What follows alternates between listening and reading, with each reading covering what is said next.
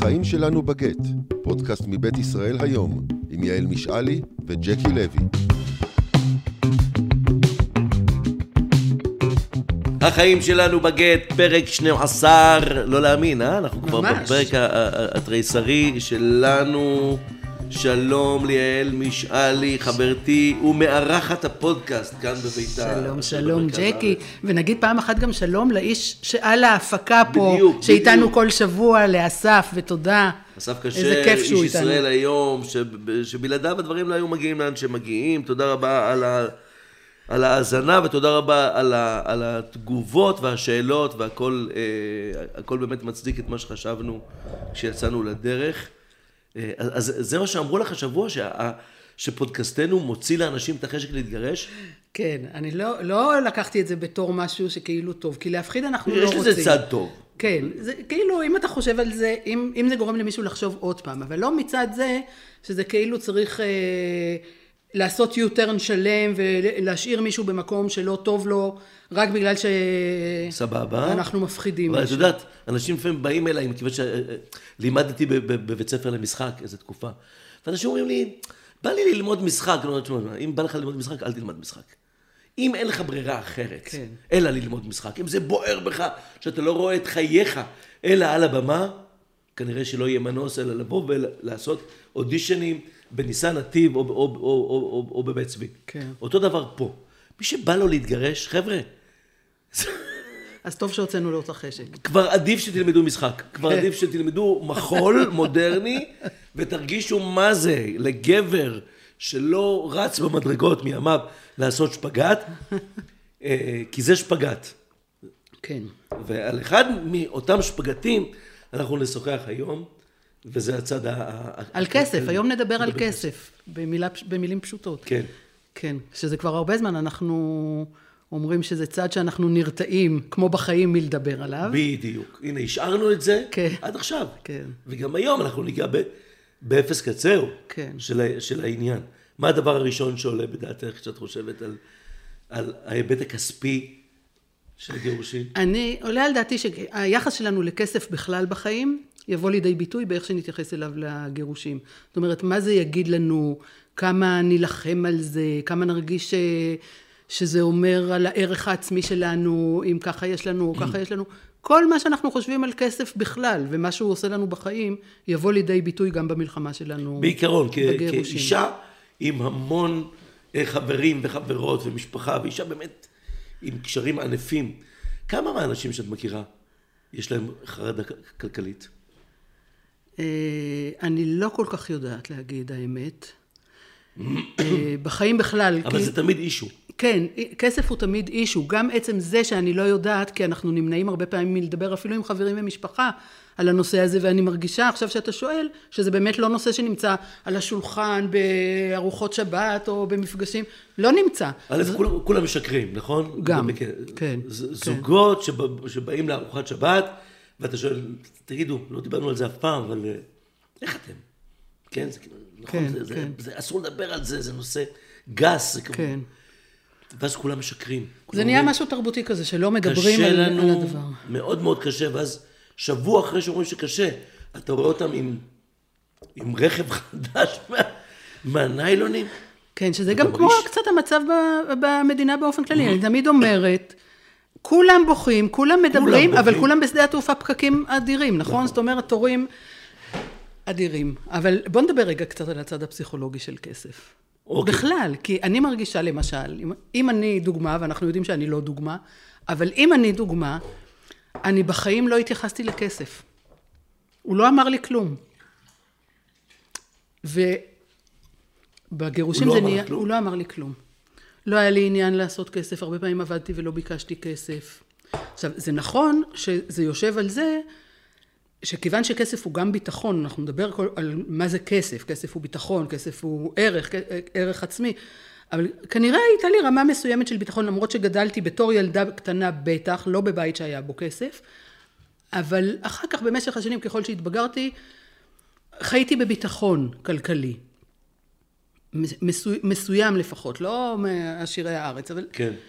אז אני חושבת, וזה לא היה אצלי עניין, זאת אומרת, זה לא היה אצלי עניין, לא מבחינת מה זה אומר עליי, איך אני מתייחסת לעצמי, אם אני מרוויחה כסף או לא מרוויחה כסף, ורוב השנים לא היה לי עניין, אז לא הרווחתי כסף. זה לא היה עניין, עד שהתגרשתי. ואז מה קרה? ואז שאלתי את עצמי, אוקיי, מה עכשיו? כשאני לעצמי. פתאום אמרת לעצמך, יכול להיות שזה שכסף הוא שום דבר בעיניי, זה מכיוון שכסף מגיע לפה. מגיע. די בקלות. כן. אני צריך לשתות. כן, זה נכון. זה בטח יושב על ביטחון מספיק. עכשיו, אני אגיד לך יותר מזה. גם לא היה לי צורך שיהיה לנו יותר ממה שיש לנו. והיה לנו כמה שאנחנו היינו צריכים פלוס קצת. ופתאום אמרת, עכשיו שאנחנו נפרדים, מה יהיה? יכול להיות שלא יהיה לי מה שאני צריכה. כן, יכול להיות שלא יהיה לי מה שאני צריכה. מה שצריכה או מה שמגיע לי? או, אז זאת שפה משתנה תוך כדי הגירושים. מפני שיש בזה גם את העניין של מה מגיע לי ולמה. כן, אני שואל את עצמי כמה מהאנשים מכניסים לתוך הסבך הזה גם עניין של נקמה. אוקיי, זה כבר מדרגה מעל המגיע לי, כי יש מגיע לי. אז תראי, אנחנו נשוחח עם נועם שהוא יועץ פיננסי, והוא מטפל מטבע הדברים גם בזוגות מתגרשים, אבל לא רק. אני חושב שאת הצד הפסיכולוגי והפילוסופי של מה זה כסף, ניקח על עצמנו בשיחה הזאת. כן. אבל את הצד הכספי נשאיר לו, כי גם את וגם... כן, יהיה לי מעניין לשמוע ממנו, אם כשהוא עושה את החישוב... כי אתה יודע, יש כל מיני מושגים שנכנסים לך לחיים ברגע שאתה מתגרש בעניין הכספי. כן. והוא בטח ידבר עליהם. אבל נדמה לי שמי שעסוק בזה, מוכרח לקחת בחשבון גם את הצד הפסיכולוגי של אלה שיושבים מולו. זאת שאלה שיהיה לי מעניין לשמוע ממנו. מעניין מאוד. שלום לנועם מלכיאור. שלום, נעים מאוד. היי נועם, גם אני פה. אתה מלווה פיננסי, יועץ פיננסי, לכאורה כל העניין הזה עם גירושין היה אמור להיות די פשוט, אם אני מתמם לרגע. יש עוגה שליוותה את הזוג הזה, והייתה בנויה מכל מה שהחבר'ה האלה הרוויחו, קיבלו במתנות, צברו במהלך חייהם. עכשיו החבילה מתפרקת, ואין דבר יותר פשוט מלקחת עוגה ולחתוך אותה בסרגל לשני חלקים שווים. אז למה זה אף פעם לא כזה פשוט? קודם כל נשמע פתרון מצוין, הלוואי וזה היה כל כך פשוט. אני אתחיל קודם כל מהבסיס, והטיפ המרכזי הוא שקודם כל כלכלית, אני ממליץ ממש ממש ממש לא להתגרש. אני מבקש מכל מאזיננו לרשום את זה. כלכלית זה צעד לא נכון. פסיכולוגית זה נפלא. דרך אגב, אני מרגישה שזה באמת, יש אנשים שזה משאיר אותם יחד. אנחנו לא מזלזלים בזה, יש בפירוש אנשים שזה משאיר אותם יחד, וצריך לדעת את זה. וזה משאיר אותם ביחד רע מאוד. הפרצוף שלך הלום. לא, ברור, אני יודע, יש אנשים שכל מה שמשאיר אותם זה אימה. כן, לא, אבל אני לא... אוי ואבוי לנו. לא, אבל לא נדבר על הצד של האימה. זה משאיר אותם יחד מפני שבאופן אמיתי, הם עושים את החישוב הכלכלי, אין להם אפשרות להתגרש. מבחינה כלכלית, נקודה. הם לא יוכלו לתת דיור לילדים שלהם, הם לא יוכלו... אז מה שהוא אומר זה כאילו הבסיס למה שאנחנו מדברים. זה נכון, אני אגיד יותר מזה, לפעמים יש צד אחד שהוא הרבה יותר חזק בסיפור הזה. אמנם אנחנו תמיד מדברים על זה שמחלקים את הכסף לשניים, אבל מה שקורה אם בן אדם אחד מרוויח הרבה, והבן אדם השני הרוויח קצת, אז מה שקורה בעצם לאורך השנים, רק הולך וגדל. החלוקה היא עד היום. נכון. אבל אם נסתכל לעתיד, מה שקורה נוצרים פערי שכר אדירים בין שני בני הזוג, וזה מתבטא מאוד לאורך השנים, בהמשך הדרך, מה שיכול מאוד מאוד... לכאורה, למה זה אמור להיות בעייתם של שני בני הזוג? כלומר, הפרדנו את הדרך, זה כמו להגיד... שאחד מהם הולך ונעשה חטוב, והשני הולך ומאבד את זה. אוקיי. אני אגיד למה, כי עד היום הייתם שותפים. ואז בשותפות, כל אחד נתן משלו. לדוגמה, אני נמצא הרבה יותר בבית עם הילד, ואשתי עובדת הרבה יותר. היא מרוויחה 50,000 ש"ח, היא פיתחה את הקריירה, ואני דאגתי לחינוך הילדים, ועזרתי להם, ועשיתי הרבה דברים, ועל הדרך גם מצאתי עבודה פה בתור... לא ניתן דוגמה ספציפית, שאף אחד לא ייפגע. אני מרוויח 5,000 שקל, אוקיי, בחודש. עכשיו, מחר, מה קורה? אנחנו שמים את הכל מאחורה, מתחלקים חצי-חצי, שנינו פרנסנו את הבית עד היום, ומחר אני עדיין ממשיך להביא 5,000, ואשתי מקבלת 50,000 ש"ח בחודש. נכון, אבל בעניין הזה צריך להגיד שברוך השם החקיקה היא די מאוזנת היום, צריך לעקוב, החקיקה כל הזמן הרי בדברים האלה מתחדשת, ונכנס מושג חדש לחיינו, שהוא המושג של נכסי קריירה. שלוקח בחשבון את הדבר הזה ומחשב את זה. כמה חדש זה? זה כבר כמה שנים. וזה מאפשר לנו לומר מילה שמזמן רצינו לומר פה, והיא המילה אקטואר. נכון? כי כדי לחשב נכסי קריירה עתידיים, זה כבר לא עבודה של סכין וסרגל, זה כבר נוסחה חישובית הרבה יותר סבוכה מזה, נכון נועם? נכון, יש מקצוע שנקרא אקטואר שהוא בעצם אחראי על כל החישובים בכל מיני תחומים כלכליים, ובעיקר בזמן גירושין הוא עושה כל מיני חישובים, גם בענייני החסרונות הפנסיונים, השתלמות וכל הדברים האלה, וגם כמו שתיארת באמת כל מיני רווחים עתידיים שאמורים להיות. נכון, וצריך לקחת בחשבון שיחד עם זה, גם אחרי החישוב האקטוארי הזה של נכסי הקריירה, הפערים בכל זאת ילכו והתרחבו, כי גם זה מאוזן, זאת אומרת, וגם זה תלוי בשנים שהיו נשואים ובהשקעה שהושקעה. זה לא דומה זוג שהיה נשוי 10 שנים לזוג שהיה נשוי 40 שנה, מבחינת מה שצריך לחשב להלאה. נועם, כמה מבין האנשים שניגשים להתגרש, מוצאים את עצמם בהלם מוחלט ממה שהם מגלים על המשמעות הכספית של כל החגיגה הזאת? אני חושב שבנקודת הזמן הראשונה הם עוד לא נמצאים. האירוע לדעתי מסתבך יותר ויותר ככל שהזמן עובר. אתה מגלה עוד ועוד ועוד דברים שלא חשבת עליהם. בעיקר צריך לעשות פה חלוקה ברורה בין גירושים עם ילדים ובלי ילדים. לא, תשמע, גירושים בלי ילדים... באופן הכי עממי אני אגיד לך, רוב הציבור יגיד לך שלהתגרש בלי ילדים זה כמעט כמו להיפרד מחברה בתיכון. כמעט, לא בדיוק. זה נכון בצורה מסוימת, אבל בוא ניקח דוגמה שיש נכסים משותפים, כי אנחנו מסתכלים בהיבט הכלכלי גם, משותף, ויש עליו משכנתה של 2 מיליון ש"ח, היא מלווה אותך עכשיו ל-30 שנה הבאות. אם אף אחד לא יכול לסגור את המשכנתה, אתה בבעיה. אפשר למצוא פתרונות, למכור את הנכס וכולי, ואני אומר, גם פה יכול להיות, יכולים לעניינים וכל מיני מחלוקות, אבל באמת הדגש העיקרי פה זה גירושים עם ילדים, שאז הסיפור מלווה אותנו לאורך יום-יום, אפשר להגיד. עכשיו נועם, לי יש שאלה, עד כמה כשנכנס אליך זוג בשלב הזה של הגירושים, עד כמה אתה מוצא שהחישובים האקטואריים הקרים לא מספקים אותם, ונכנסים לשם באמת החישובים הפסיכולוגיים שצריך לקחת בחשבון? עד כמה זה חלק מהעבודה? אני מרגיש הרבה פעמים שאני פסיכולוג בעבודה שלי, המון. לא, פה אתה חייב סיפור, שמע, אתה לא תתחמק הפעם. מה זאת אומרת? אני לא שומע מילה כזאת מאנשי פיננסים, מעולם לא אמר לי בנקאי, אתה יודע, יש סיטואציות שבהן אני מרגיש פסיכולוג. למה אמרת לנו את זה עכשיו? אני אתן דוגמה אחרת, דווקא זוג שליוויתי, הייתי בעמותת פעמונים, הייתי שם מלווה וראש צוות, עמותה שעוזרת לאנשים לאזן בין ההוצאות וההכנסות ולטפל בחובות. הגענו לזוג, ושם גילינו בעצם הגבר איבד שם את כל הכסף שלהם. הוא עשה טעות בהשקעה ואיבד את כל הכסף. אוקיי. על פניו, אתה אומר, בוא ננסה להוציא מהברוך, אבל כל הפגישה, שמנו לב, זה גילינו בסוף הפגישה. במהלך כל הפגישה, כל הזמן, האישה תקפה אותו, תקפה. אני ניסיתי להבין כל הזמן מה קורה שם, בלב. כן. לא, זה... בסוף הפגישה התפוצצה בועה עם כל הטעות שהוא עשה, ובעצם מה שקרה, עצרנו את הליווי, והבנו שצריך קודם כל ללכת לפסיכולוג, לטיפול זוגי, ורק לאחר מכן ננסה לעזור בצד הכלכלי, במידה והם יצליחו לפתור את ענייניהם הרגשים ביניהם. כן. הפסיכולוגיה פה היא מעורבת כל הזמן.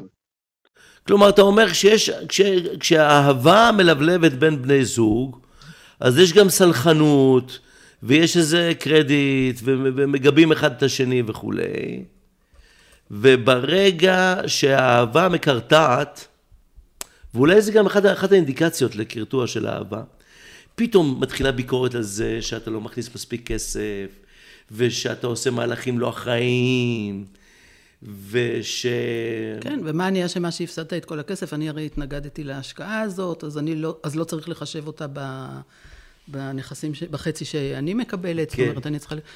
כן, ברור, אבל גם בלי הדוגמאות הקשות האלה, אני אומרת,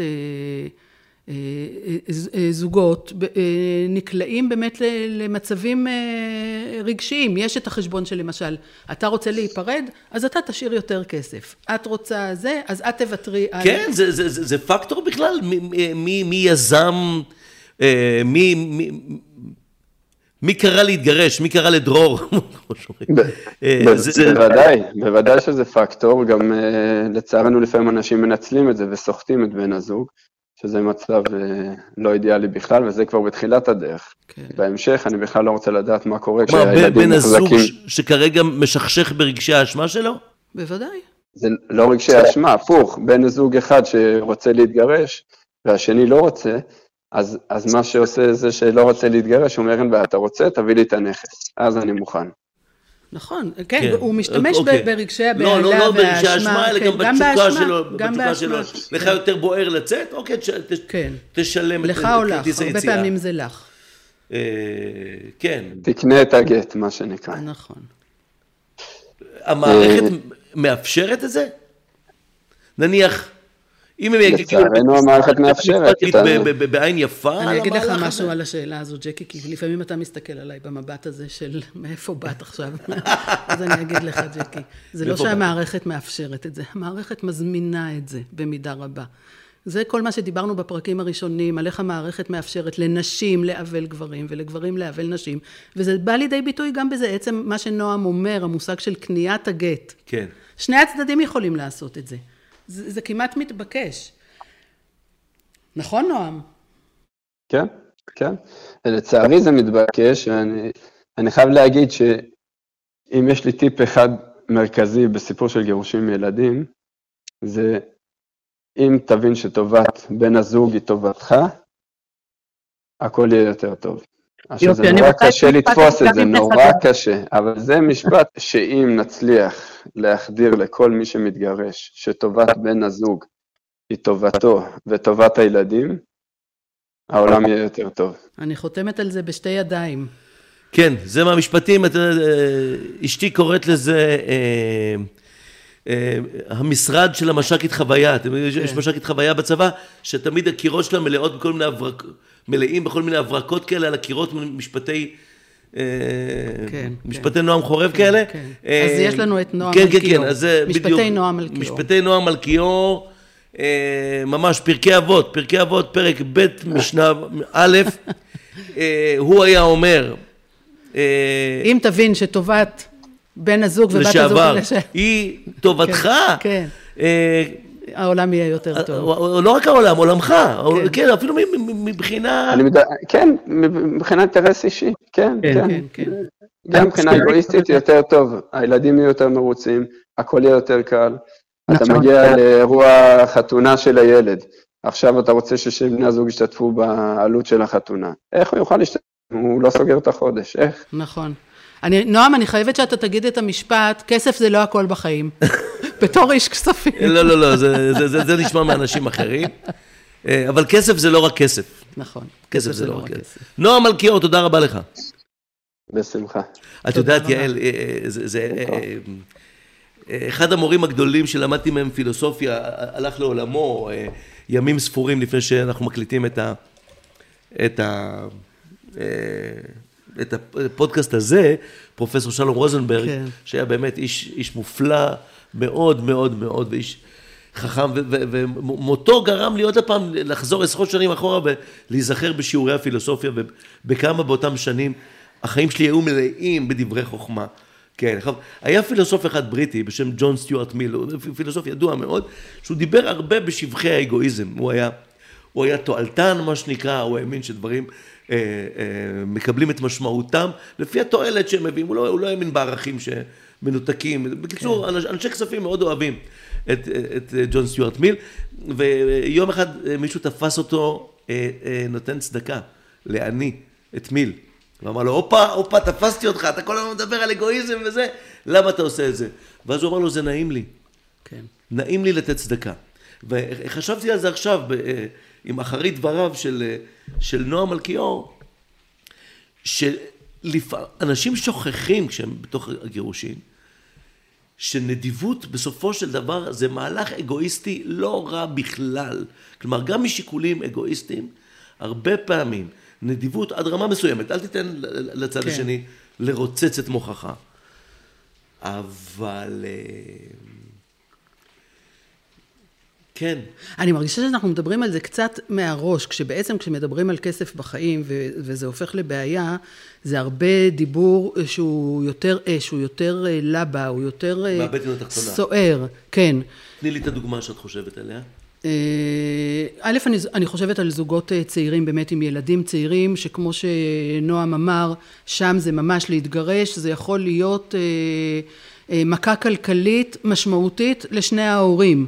עד כדי באמת להגיע למצב שאחד לא יוכל לספק לעצמו ולילדיו דיור ראוי, או האישה, או שניהם, ומגיעים למצוקות נפשיות, ואז ההתחשבנות היא באמת מדויקת ממש, לא על קצפת ולא על טוטים ולא על השמנת, אלא ממש על הלחם והמלח. כן, וזו מצוקה אמיתית.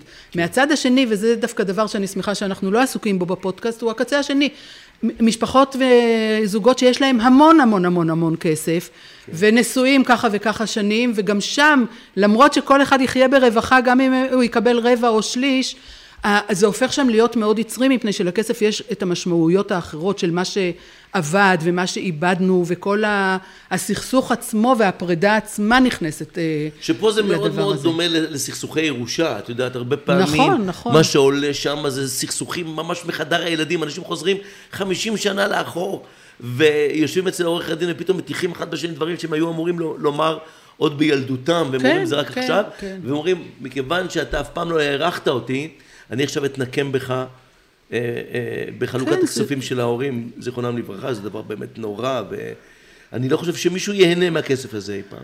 כן, אני חייבת לומר שלי זה באמת היה, בגלל מי שהייתי לפני כל הסיפור הזה, זאת הייתה לי, למרות שהייתי אז בתקופה מאוד, שכאילו בקושי ראיתי בעיניים בכלל, ולא הבנתי הרבה דברים שקורים סביבי, זאת הייתה חוויה מיוחדת להיכנס לעולם הזה, פתאום באמת שמעתי פעם ראשונה את המילה אקטואריה, ואצלנו זה גם נעשה בחוכמה, המגשרים שעבדו איתנו, שלחו את כל החומר קר, טבלאות, נתונים לאקטואר שלא ראה אותנו, לא הכיר אותנו, הסיפור הסובייקטיבי לא היה, נכון, לא היה זה, אחרי שאנחנו מקבלים ממנו, את מה שהוא חושב שצריכה להיות החלוקה, שזה הדבר באמת של טבלאות, אקסלים וכל הדבר האלה קר לחלוטין, שם אפשר להסתכל בעיניים אחד לשני, ולהגיד אוקיי, אבל מעבר לזה יש או אין, מה אנחנו רוצים עכשיו שזה יהיה, מפני שגם החוקים של היום, על אף שבאמת עם הזמן, החקיקה מתקדמת ובבתי המשפט מתחשבים בסיפורים אישיים ולא רק בטבלאות, למרות הכל, אחרי שאתה גומרת הכל, בני הזוג שהיו נשואים ככה וככה שנים, יכולים להסתכל אחד לשני בעיניים ולהגיד, תראה, אני לא צריכה יותר מככה וככה, אני לא רוצה שאתה תיכנס למצוקה. לא, אני לא צוחקת, זה קורה, זה קורה, זה קורה. שלפעמים באמת, כמו שהדוגמה של נועם נתן... הייתה פה קורונה עכשיו. כן. גופים מסוימים שייכים למדינה, העניקו פיצויי קורונה מסוימים לאנשים. כן. במקרים של הורים גרושים, סכומים שהגיעו עבור הילדים, ניתנו רק להורה אחד. כן, לאמא. או להורה אחת, הרבה פעמים. כן. אבל הציפייה הייתה שאם הילדים... מתחלקים... אנחנו נותנים לך, אבל תתחלקו בהתאם. כן. כמה מבין התקציבים, את חושבת, באמת חולקו? אז אני לא יודעת, ג'קי, אבל אנחנו עושים פה עכשיו דבר אחר. אנחנו מדברים על מה שבינינו צריך להיות. אני רוצה להגיד עוד הפעם, כשאנחנו מדברים על תרבות הגירושין הישראלית, על זה אני מדבר. נכון. אנשים אומרים לעצמם, אם חלילה, אני נורא אוהב את המילה חנווני, כי אשתי צוחקת עלי כל פעם שאני אומר חנווני, אומרת לי, אתה מדבר כמו זקן, חנווני זה מהימים שהם אומרים צ'וק. בסדר? אז אם החנווני החזיר לך במקרה 10 שקלים עודף, במקום 5, אז כל מנץ', אתה לא צריך להיות יאנוש קורצ'ק, בשביל להגיד לו, תהיית, מגיע לך 5 שקלים. משום מה, בגירושין זה לא קורה. בסדר, אז אני אומרת לך... יותר מדי לא קורה. אז בסדר, אז אנחנו רוצים להגדיל את המיעוט שבו זה כן קורה, שאני אומרת לך שאחרי... וזה באמת בעיניי לא מגדרי, ובאמת בעיניי יש את החישובים, כבר אפשר ללכת הביתה ולחתום. כן. אבל אני יודעת, א', בוא נאמר, באופן אישי, ברוך השם חוויתי את זה, ואני יודעת גם אצל אחרים, שמסתכלים אחד לשני בעיניים ואומרים, אבל הסיפור שלנו היה יותר מורכב מטבלאות, יותר טוב מטבלאות. ואנחנו רוצים שעכשיו הוא יבוא לידי ביטוי, וזה יכול לבוא לידי ביטוי. זה צריך להיות שאו אחד מבני הזוג מסוגל להרים את הראש מעל הסכסוך, ומעל השכלה, ולומר את המשפט הנפלא הזה שאמרת עכשיו, או שיהיה להם איזה מלווה, שיתמוך בראשים שלהם, ויגיד להם, בוא נרים את הראש קצת מעל האקסלים, ואני רוצה להזכיר לכם, כמי שהכיר אתכם, או מי ש... מזהה מהסיפורים האישיים שלכם, מה אתם הייתם לפני שמשהו קרה ביניכם, שתכניסו את המרכיב הזה. כן. באמת, כדי לא לגרום לכל העבר להחמיץ ולהריח כמו... נכון, ואני חושבת שזה, ברגע שמרימים את הראש מעל האקסלים, וזה בא לידי ביטוי, דרך אגב, זה לא חייב לבוא לידי ביטוי רק בצד הכלכלי, אלא מרימים את הראש, מסתכלים אחד לשני בעיניים ואומרים, זה לא, למשל, זה לא יהיה בהסכמים, אבל בוא נדבר מה שאנחנו נדבר בפעמים הבאות. בוא נדבר על החגים, בוא נדבר על החופשות, בוא נדבר על החיים שאחרי ההסכם, אחרי שזה חתום בינינו. כי נדיבות היא גם לא רק בכסף. ברור, ברור. אז ככה, מאזינות, מאזינים יקרים, אנחנו עוד נדבר פה על כסף, זה היה מין טעימת מבוא לחיים שלנו בגט בענייני הארנק וחשבון הבנק, אבל קודם כל, כמו שאמרה יעל בפודקאסט הבא, בעיקר כי פסח ממשמש וזה, נדבר קצת על ענייני החופשות והחגים והימים האלה, שלפעמים כאילו... מצמצמים, כמו במטבח, לוקחים את הרוטב הזה ומצמצמים אותו ל... דווקא אני רוצה קצת, באמת שניגע בזה, והפרק ישודר נגיד שבועיים לפני פסח, שעוד יהיה לאנשים אפשרות לחשוב על זה. אסף יושב פה, הוא האיש אחראי ללוח השידורים של הדברים. שעוד יהיה לאנשים אפשרות לתקן. זה היה החיים שלנו בגט. פרק 12. כן. יישארו עמנו, אנחנו באמת ממריאים, מצילים נפשות ומוציאים לאנשים את החשק להתגרש.